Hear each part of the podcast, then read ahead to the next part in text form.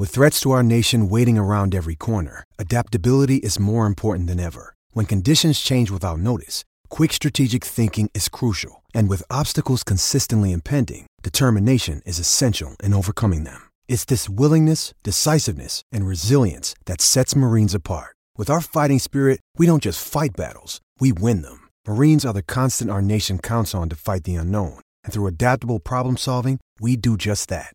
Learn more at marines.com. This is the Hockey News Podcast.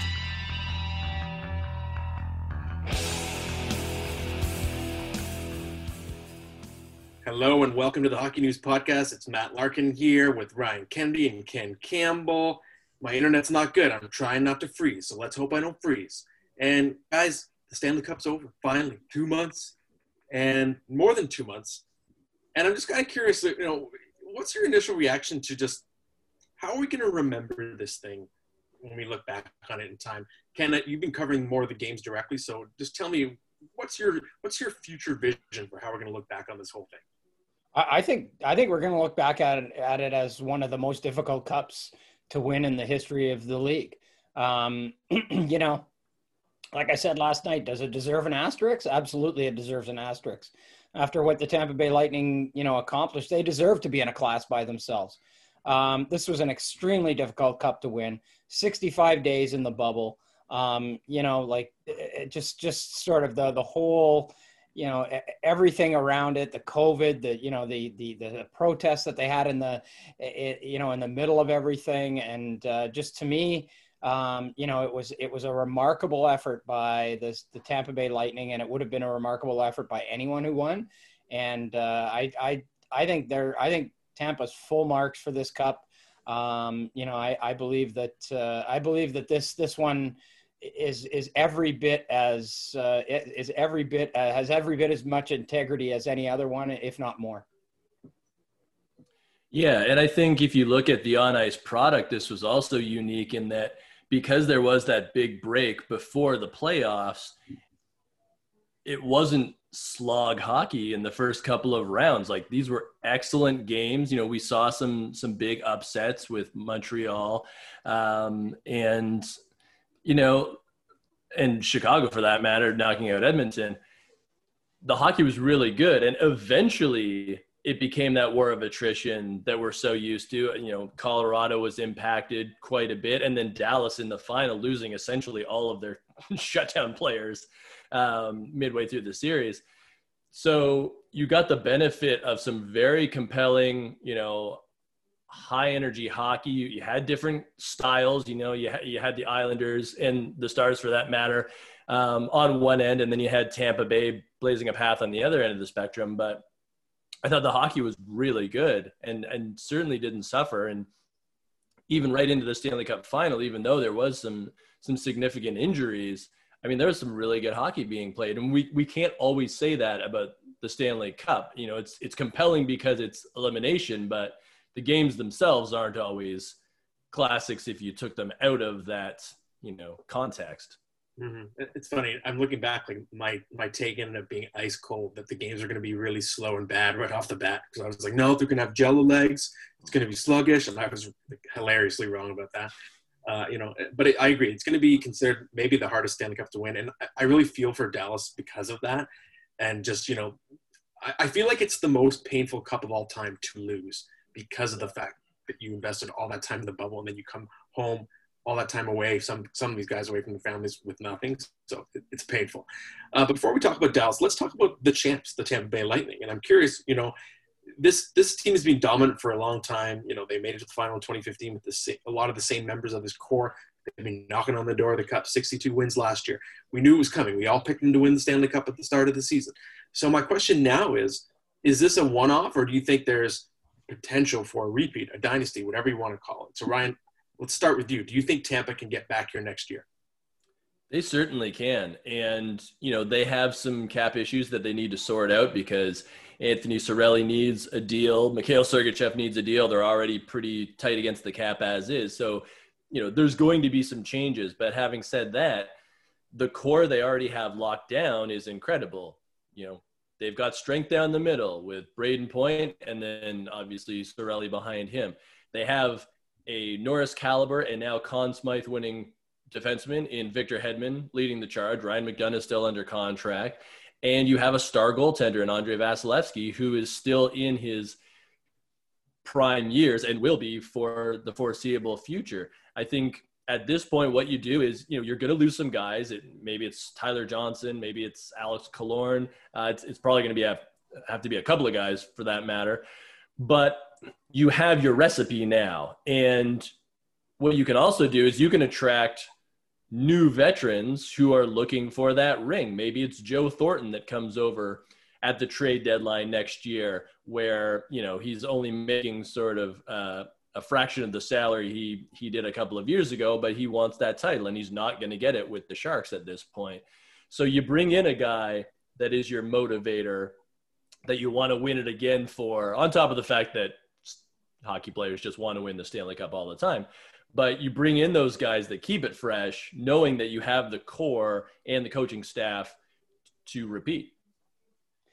Yeah, I, I think they're good enough to win for sure. Um, I don't think they will, only because history tells us that in in this in this era, you got uh, teams repeat only about once every 10 years now and pittsburgh just did it a couple of years ago so for no other reason than that i'm going to say that they're not going to repeat but i think they're they're you know for the foreseeable future for the next couple of years they are going to be one of those teams. Like they're going to be one of those teams that is in the stanley cup conversation and that's all you can really ask for at any time is to be among those teams that's you know that has a really good chance of being there at the end. And these guys have that chance.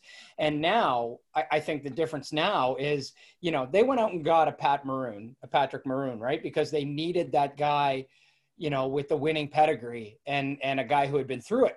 Well, now they don't really need Pat Maroon anymore because they've got they've got like 20 guys now that know what it's like and have gone through it. So, the, yeah, I mean, I, I, I, nothing other than than just the sheer enormity of ha- of trying to win the Stanley Cup tells me that they they they they probably won't win it next year. But that doesn't mean they they won't win it in you know 2022 uh, or the year after that. Like I think this is a team that is going to be in that conversation, is going to be among those very seriously contending teams for the next probably four or five years.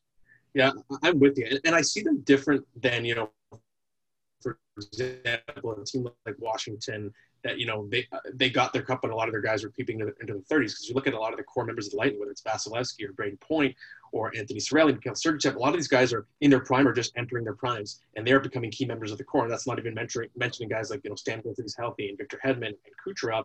So I think it's repeatable, especially because Tampa's in the East. I think the West there are some superpowers rising up, but I don't think there's a challenger in the East that's ready for Tampa yet. And yes, they're going to have to trade. It's going to be either Yanni Gourde or Killorn, uh, Tyler Johnson, Ondrej Palat it's probably going to be Killorn because he's the one that has no, or he has the modified no trade clause. The other guys have full no trades, but one of them has to go. At least one of them has to go. Uh, but I still think so much of the core is intact, and even like Barclay Goodrow and Blake Coleman, they, you know, they uh, Julien BriseBois traded first, traded first round, traded first round picks, first round picks for them both. So it really shows how good of a return it was in the trade. Got them a cup, but then they can ride with those guys again next year, and they are pretty crucial contributors. So I think the Tampa to me still looks like the class of the East. I, I think that the West is looking much deadlier, and that you know we'll get to Dallas again and we'll talk about that as well. But a little more on the Lightning. Um, you know, Victor Hedman wins the Conn Smythe. It was a very closely contested Conn Smythe. It could have been Brayden Point as well. Could have been Kucherov.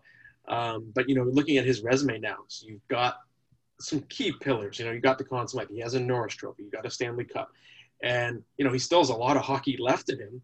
He's just turned 30, I believe, right? So do you think he's already a Hall of Famer? Is my question. If he were to retire today, has he done enough? Is he a slam dunk if he just plays a few more years, or where do you stand on the Hedman Hall of Fame debate? We'll start with Ryan. I think he's on that track where we assume that if he plays another five, ten years in the league, he's going to pile up enough points that it's going to be uh, a foregone conclusion. You know, as you mentioned, he, he's got the hardware necessary. And he also has that unique profile where he's this big dude who skates really well, has a ton of talent, helps you out at both ends of the ice, you know, he's he's becoming his own archetype. And what I mean by that is we're at the point where when we see a young defenseman like Owen Power, for example, who's you know one of the top prospects, if not the the number one uh, contender for the 2021 draft, you say he could be the next Victor Hedman, and everybody understands what that means. There's shorthand already for it. So I definitely think he's there. You know, if he retired today, you might say, well, well, he doesn't have the raw numbers to do so, uh, but you know, he's not retiring today, and I, I, think all he has to do is continue to play hockey, and he's a Hall of Famer.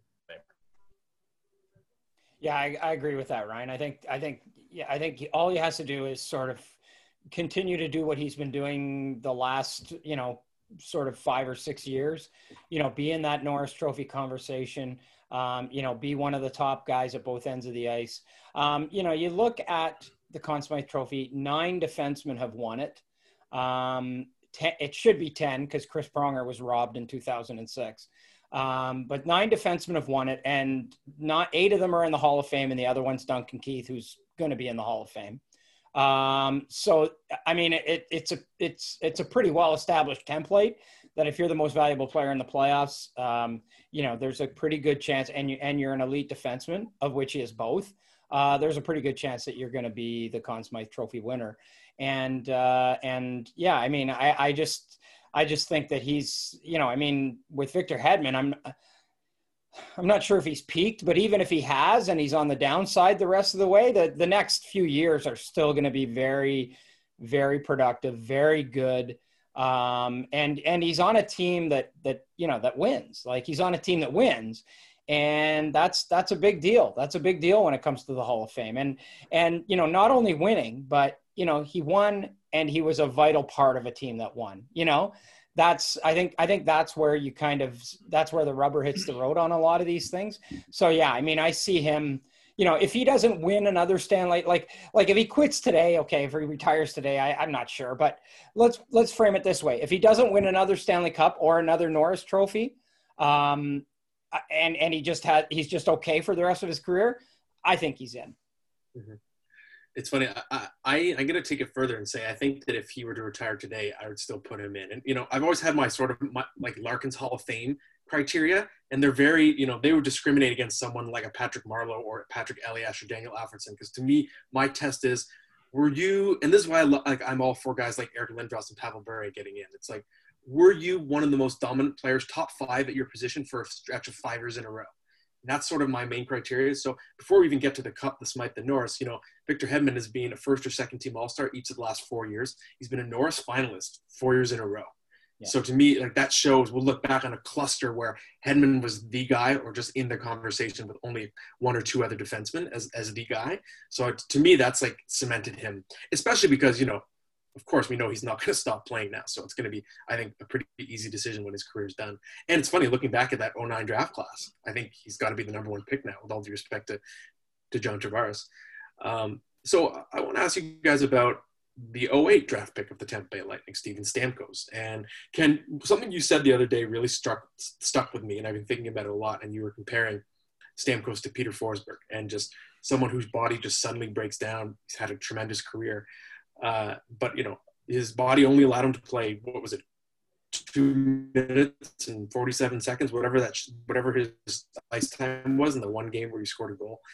And it seems like at age 30, his body just seems to be quitting on him. And you know, we're not doctors; we can't diagnose what exactly is going on with him. But do you guys worry he's going to become kind of like a Forsberg, a guy whose body just, it just suddenly he cannot play a sport that's physically demanding anymore? And are you worried that his career is in jeopardy? We'll start with you, Kenny, because you're the one that kind of tabled this idea. I do. I do, but I do uh, fear that, and I am concerned about that. I mean, the one thing is he trains with Gary Roberts, and you know, I mean, Gary Roberts was done at one point in his career, and then he resurrected himself. So maybe maybe Steven Stamkos does the same thing, but I just see a lot of the same sort of uh, tendencies an Iron Man. Like he was playing all the time. He was playing all the games all the time. And now it's, you know, you, have started to see the breakdowns occur. Now you've got this core muscle issue. Um, you know, obviously he wasn't ready to return. Um, you know, I mean, he, you know, he didn't even really get hit along the boards when he came in for his goal that, you know, that he scored in the two minutes and 47 seconds that he played. Um, so he's obviously dealing with something that is very serious and and and a long term thing.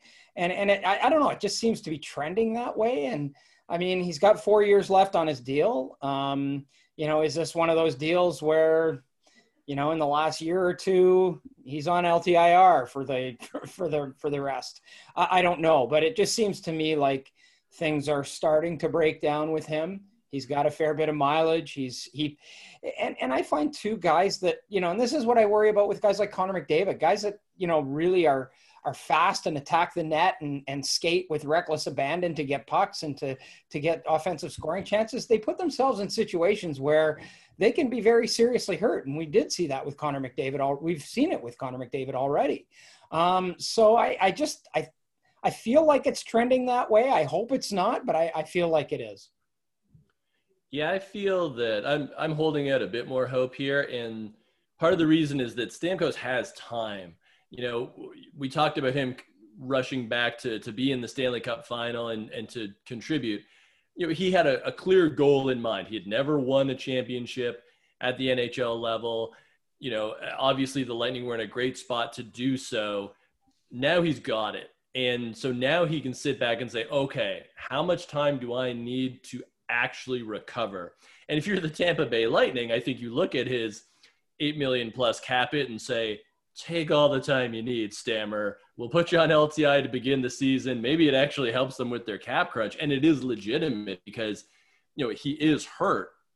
So you say to him, if it's six months, whatever. I mean, look at Vladimir Tarasenko. It's the same situation, really, where, you know, he had to have surgery. He needs to have a lot of time off. But if you're the St. Louis Blues, you say, well, we, we have our cup you know, we want what's best for our player. If it takes that long, then fine, that it takes that long. We'll survive and we want him to be healthy. I think it's the same thing in Tampa Bay with Stamkos, where if he needs a long time, give it to him. Make sure he's 100%. And, you know, Ken you make a great point about Gary Roberts? I mean, the guy is basically Wolverine. Um, and now he's passing his uh, knowledge on to the next generation. I think Stamkos is he's in good hands right now and the pressure is off where you know he knows he doesn't have to rush back right now. The important thing is for him to get 100% tampa bay will still be a very good team without him. And hopefully this is something that gets corrected and he goes on to play another five six years in the nhl at least it's funny you know what concerns me most about Stamkos, I kind of I kind of fall on Ken's side. Um, you know, the fact that he suffered an injury that was going to cost him the first round of the playoffs before COVID hit. He came back, he trained, and he suffered a new injury. It wasn't the same injury.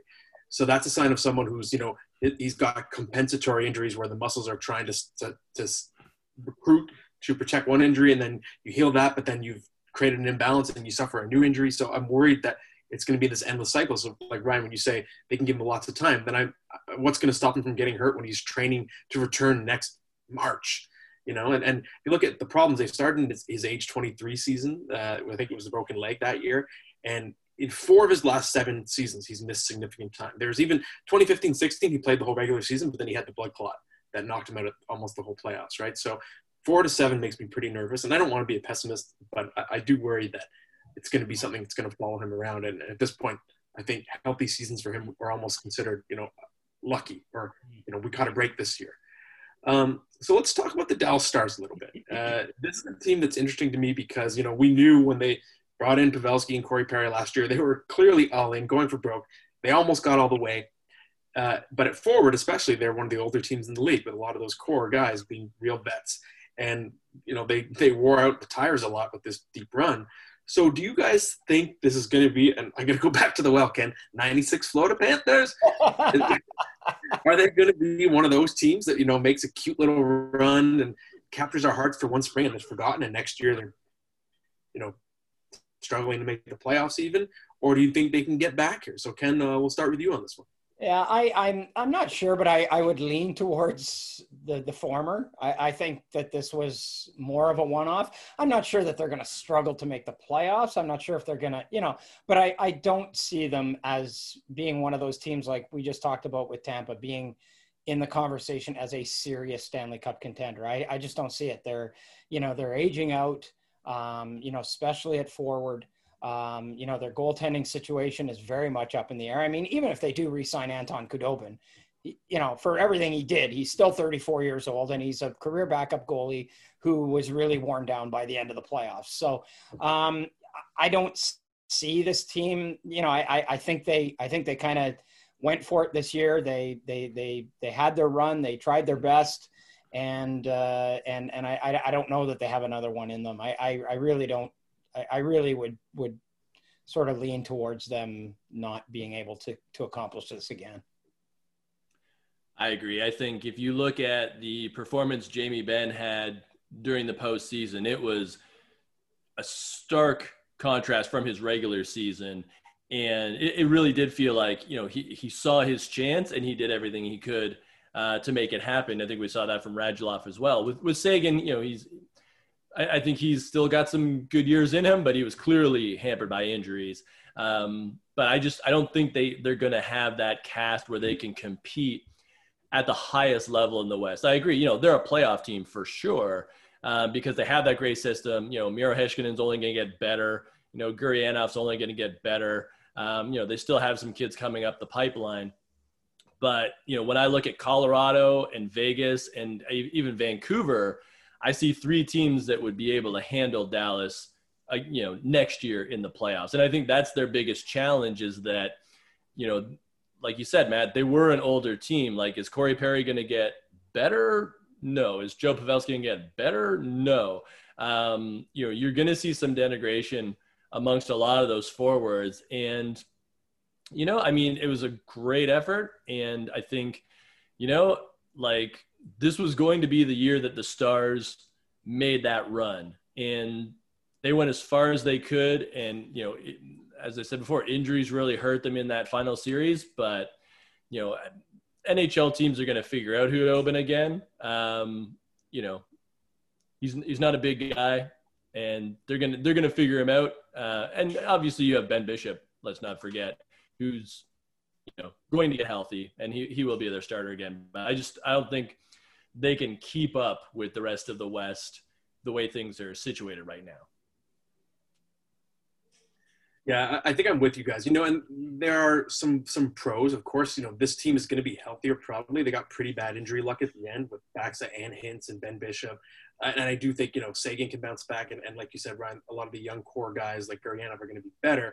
But I don't see Dallas having the capability of improving the current overall roster because they've got about 15 million dollars in cap space and they have three really important RFAs. Radek Fansa, Radek Fansa, Radek Faksa, Roope Hintz, and Gurianov all the new deals. And that's probably going to eat all of that money. I think they've all earned at least medium term, at least, you know, more expensive bridge, if not long term packs. So then you're going to have a roster that can't really get better than what it is right now unless you make a trade. I, I do wonder if you have to look at a guy like John Klingberg, who is a right shot, and you know you know Heiskanen is your defenseman to build around for years to come. But Dallas, you know, their farm system is not elite. They don't have really high end guys coming up right now in the system even a guy like Ty Dellandrea, it's not like he's an absolute can't miss superstar, right? So I wonder if you have to take someone like a Klingberg and dangle him in a trade because there's so many teams that need a right shot defenseman. You know, I, I think I wrote about this a little while ago. Do you dangle a John Klingberg to the Winnipeg Jets in a Patrick Laine type of deal? Because we know that the Jets desperately need a right shot, and Laine would fit into Team Finland, aka Dallas, which is just like half things. Uh, so I, I, think the only way Dallas can get better at this point. Last year was their year to spend. This year it's got to be trades. So I, am I'm, I'm not convinced they're going to be dominant next year. I think they're going to be competitive. Uh, so there's been some, I don't know. So Bob McKenzie comes back from a little bit of vacation. He just starts throwing bombs about Jack Eichel trade rumors. We don't know how serious they are, but they're out there. They're supposed the Sabres are supposedly taking calls on Jack Eichel. So let's let's first tell me if you think these are legit. If, if there's any reason to trust the rumors at all, and you know because of the fact there's already talk of, you know, would the Rangers trade the number one overall pick? Tell me if you would trade that pick for Eichel. So Ryan, we'll start with you. Uh, to begin with, no, they're not serious trade rumors. And and and McKenzie even said that, you know, sort of down the thread that you know he checked in and Eichel's not looking to get moved, and I don't think the Sabres want to move him. I would not trade if if I'm Buffalo, I do not trade Eichel for the number one pick because Eichel is a center you know, he is still on the rise. He's been an incredible player with very little supporting cast surrounding him in Buffalo. Um, I think he's he's better than Lafreniere's ceiling, and I mean maybe you toss in some other things to sweeten the pot, whatever. But you don't you don't trade a Jack Eichel. I mean there are so few players around with his caliber of talent and he plays the most important position in the game. I, I think what you do is you build around him, and you know they've started to do that a little bit uh, with the Eric Staal trade. I think that's going to really help them. Obviously, Buffalo needs to do more, but you know, you lucked into a top-notch talent by getting that draft pick. You do not miss it. Yeah, I'm going to go one step further, even Ryan. I, I don't think that uh, I don't think that Alex Lafreniere's absolute acme of his career and his his top level is is even close to what Jack Eichel brings. Um, you know, Jack Eichel's um, on the cusp of superstardom. I think Alex, Alexis, Alexa Lafreniere is going to be a star, but he's not going to be a superstar.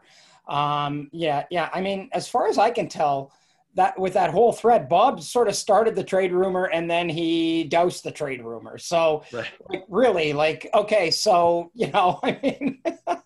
I mean, does that really? It's a tree falling in the forest, right? Like, you know. So uh, to me, no. You, if you're Kevyn Adams and you've kind of, sort of found your way into this job let's see let's say. You found your way into this job. Is your first move going to be to trade jack eichel? Like i see nothing i see nothing nothing nothing but downside if you trade jack eichel. Like I, I see nothing but downside especially if it involves the first pick overall and whatever else the new york rangers can throw into that deal. I, I don't see that even being that that's pennies on the dollar as far as I'm concerned. I, I think Jack Eichel is a future superstar. If not already, he's definitely on the cusp of superstardom. And to trade him, I think would be a massive, massive error. Yeah, I'm with you guys, and, and I don't I don't put a lot of credibility into the rumors, especially because to me, I know of course the Pegulas were operating with financial motivation, but I also think that you know what they're doing in getting rid of Jason Botterill and everything. They're I think they're trying to take one last run with Eichel. I think if the Sabres miss the playoffs again and it's 0 for 6 for Eichel, then I think he will request a trade next year. I think this is the last ride. And that's what they brought in a GM they can control, a GM they can lean on to make win now moves, you know, like trading for Eric Staal, who's aging but can be the second line center now. So I think that there's full intention on the Sabres part to roll with Eichel this, this one more season. If you're going to trade for the Lafreniere pick, I think you got to ask for Kaapo Kakko as well. Say, fine, we don't know if Lafreniere is an absolute sure thing. Look, look what happened to Jack Hughes in his rookie season. So, we, and like you said, Ryan, because Lafreniere is not a center, you got to throw in Kravtsov or Kaapo or Tony DeAngelo, m- multiple pieces. And none of those are centers as well.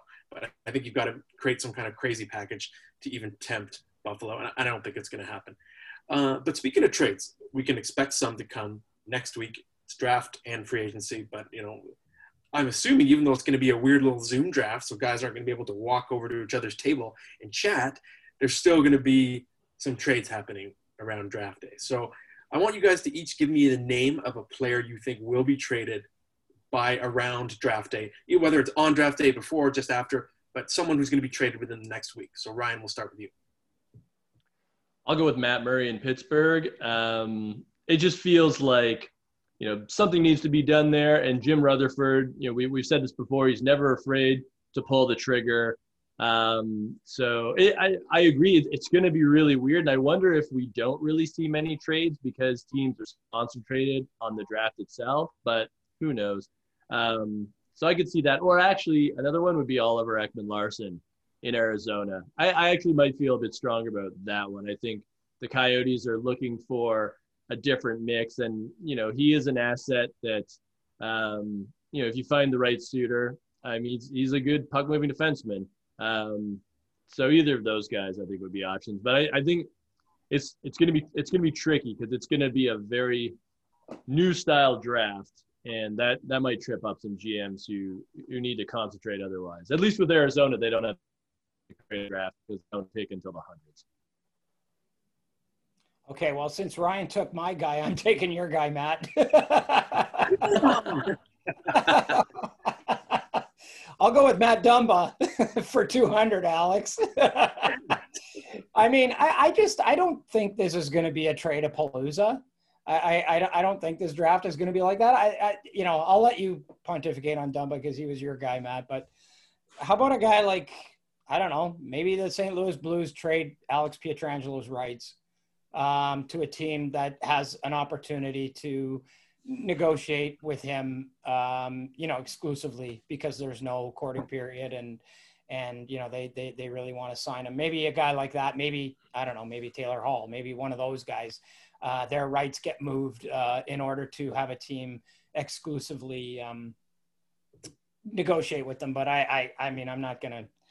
I, I don't think it's going to be a huge, uh, a big mover and shaker kind of trade uh, draft right now. Mm-hmm. So. And yes, I will go with Matt Dumba.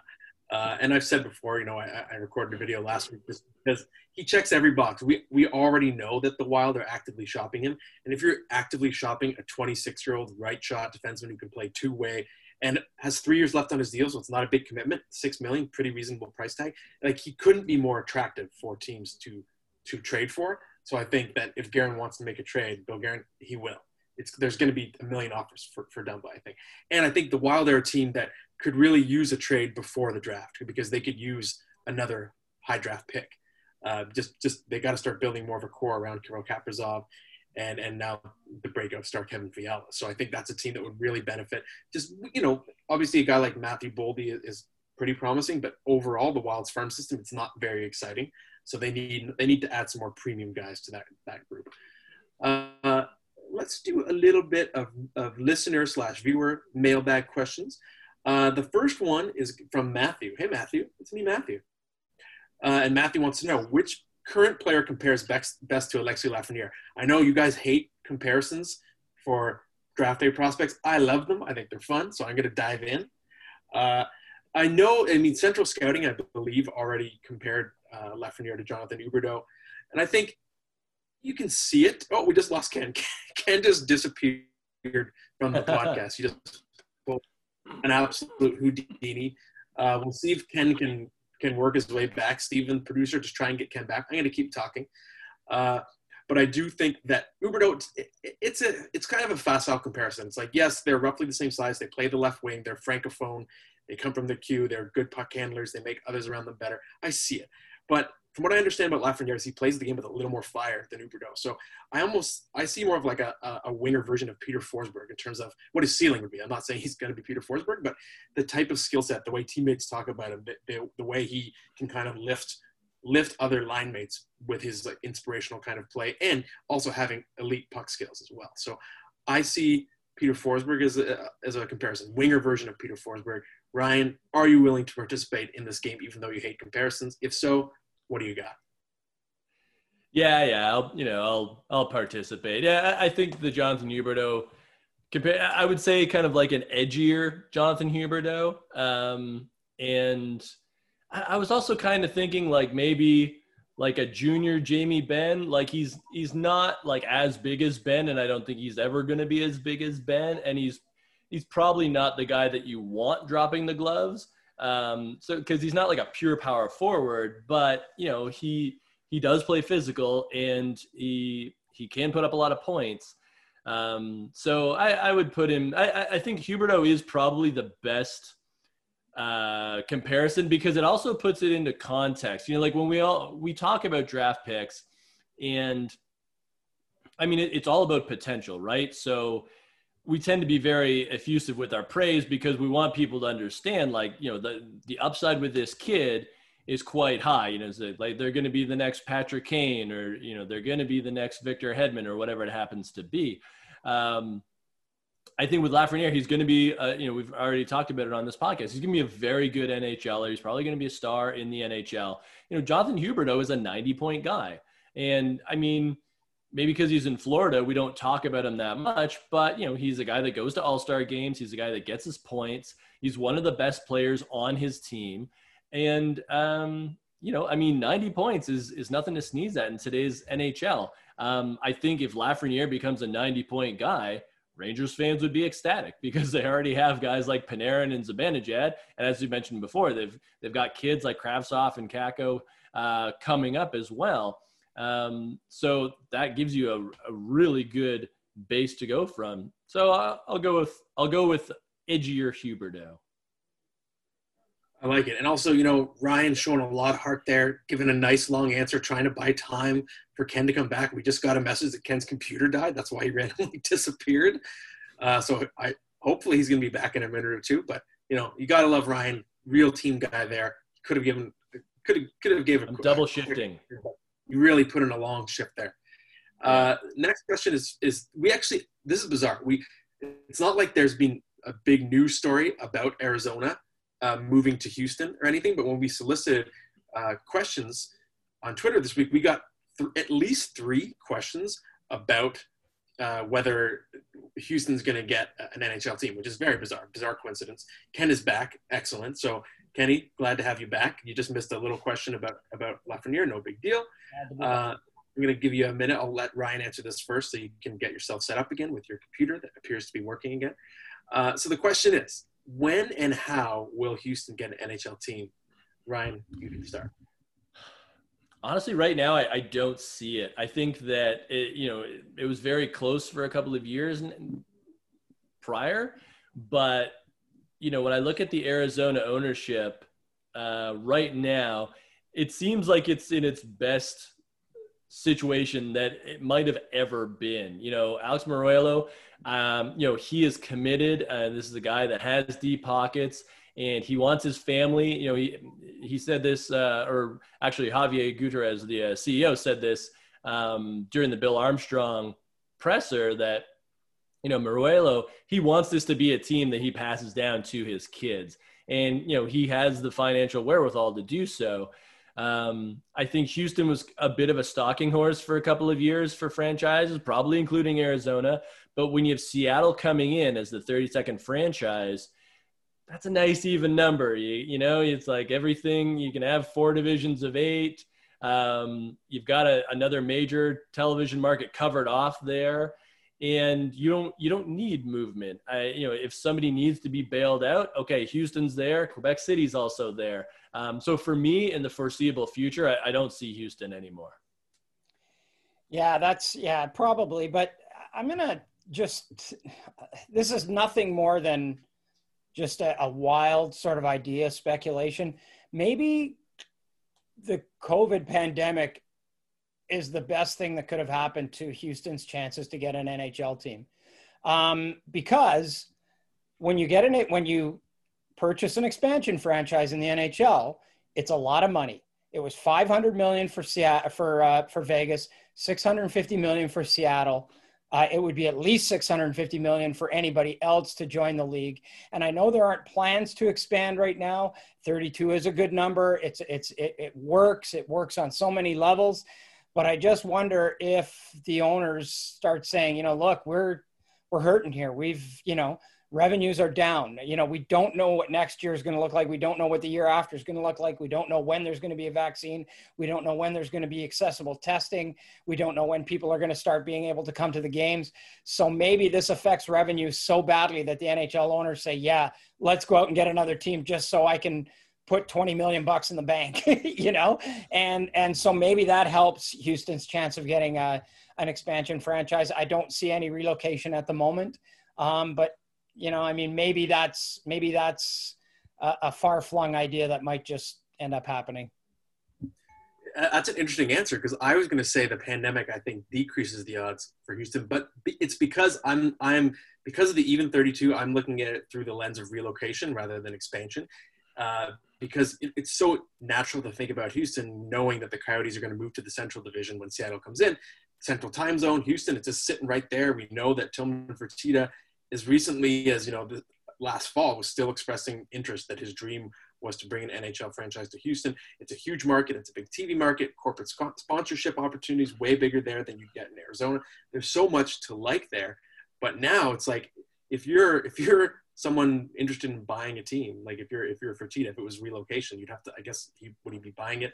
A, it's not very likely now that Arizona has the new owner, of course. But also, I don't know if anyone wants to make a big investment like that during COVID, right? So I think it's going to be status quo. Obviously, Arizona has to figure out the arena situation. Otherwise, the questions are not going to go away. But I, I, think the, the Houston dream is far further away now than it was a year ago.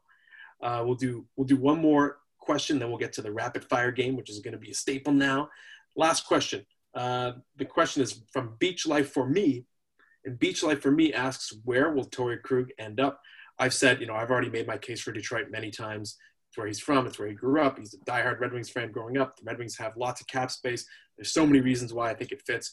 It's where he's going to get the most money, I think, because they can afford to pay him. Uh, I'd also watch out for Montreal because of the Jeff Petry connection, but I don't want to get too detailed into that in case that's one of your picks. So, uh, Kenny, we'll go with you. Where does Torey Krug end up? Well, I, I would I would tend to say Detroit too. Is you know given that right now they're they're probably you know putting the full court press on him right now to to try and sign him. Um, but I mean, I guess it depends on does he want just money? Uh, does he want money and a chance to win? Does he want you know what, what does he want? Because because Detroit doesn't give him a chance to win in the foreseeable future. I mean, as much as they have coming up and as many young guys as they have and as promising as some of their young guys have been they're they're years away from contending um, so I, i'm you know if if it's if it's um, if it, if it is you know sort of a mix of of reasons why he wants to to go he's already stated that he wants to maximize his um his potential so in a flat cap world that that creates some problems for some teams that otherwise would want him. But yeah, I mean, it's probably Detroit, but um, I think if he wants to win, he's gonna he's gonna be looking at uh, at some other places for sure. Yeah, and I would say if it's if it's not Detroit, if he's looking to win sooner than later, I would look at like Edmonton uh, or even Winnipeg. You know, teams that certainly need more defensive help but have some very high end elements otherwise on their roster. Um, I, I, think those would be pretty good options right now where you know you could get your money you, you would get a good fit in terms of role and and you would be bringing something to the table you'd be bringing something both those teams those teams need interesting I think you know by that logic, I think Calgary would be a team to watch too. Because I've said before, I think Calgary has to be extremely busy this offseason. Brad Treliving's at the end of his runway. So that, that would be an interesting fit there too. Uh, so we're going to finish it off. We the rapid fire. I missed it last week, but it sounded really fun. So Kenny, you're going to be the rapid fire host this time. You're going to fire off some quick questions at me and Ryan. So we'll set the order as Ryan, you answer first, that we don't answer at the the same time. So Kenny, okay. I, I don't answer first to give you guys some time to think about it. It's, oh, you can, yeah, sure. Yeah. Okay. So we'll Ken, Okay, so, so okay, so I'm, we're all new at this, so let's just uh, let's just bear with me here. So five questions, some pop culture, some hockey. Okay, all right. Number one, favorite Simpsons episode of all time. Mm. Uh, I'm gonna go with the one where Homer thinks uh, where he falls in love with co coworker Mindy. If you uh, watch yeah. that one, it's got a ton of good bits. Yeah. Okay. Ryan? Uh, really tough call. I'm going to say Itchy and Scratchy Land, where nothing can possibly go wrong. Possibly. I believe that's the first thing that's gone wrong. I'm coming to chime in on this one. Okay. Uh, I, am going to say the one because The Simpsons is my favorite show. Uh, the one where they they took Bart and a bunch of the dumber kids out of school because they thought like they would hurt their test scores for like their like local testing area and they all kind of got stuck on a raft and skinner was forced to save them i thought that one was great yeah that was good uh, i'm gonna go really old school here i'm gonna go uh, either uh, homer becoming a big brother um, oh yeah, that one was awesome. That one was yeah. awesome. There were so many great bits in that one, or the Krusty comeback special. Um, oh, yeah. That was that was classic stuff. Classic stuff. Okay, number Can two. I change my answer? Yep. Can I change my answer? Yep. I just realized I forgot my actual favorite. It's the Kirk Van Houten divorce episode. Absolutely, that's my number one. Can I borrow a feeling? Springfield, the Springfield Film Festival. Football I in the car. Great card. Do you? I took a big bet with my wife. All right, two. The first captain of the Seattle Kraken will be. I'll go first. Tyler Johnson. TJ Oshie. Matt. Oh, Ryan took one. I gotta say, this is a this is a terrible. Oh, did I freeze? Did my connection yeah, freeze? You're good now. Answer. Okay, I'm gonna I'm gonna give a terrible answer. It's terrible. It's it's totally not gonna work. Carey Price and he becomes a captain like Roberto Luongo. What a terrible answer. Okay. I Yes. right. That is a ter- terrible answer. Okay.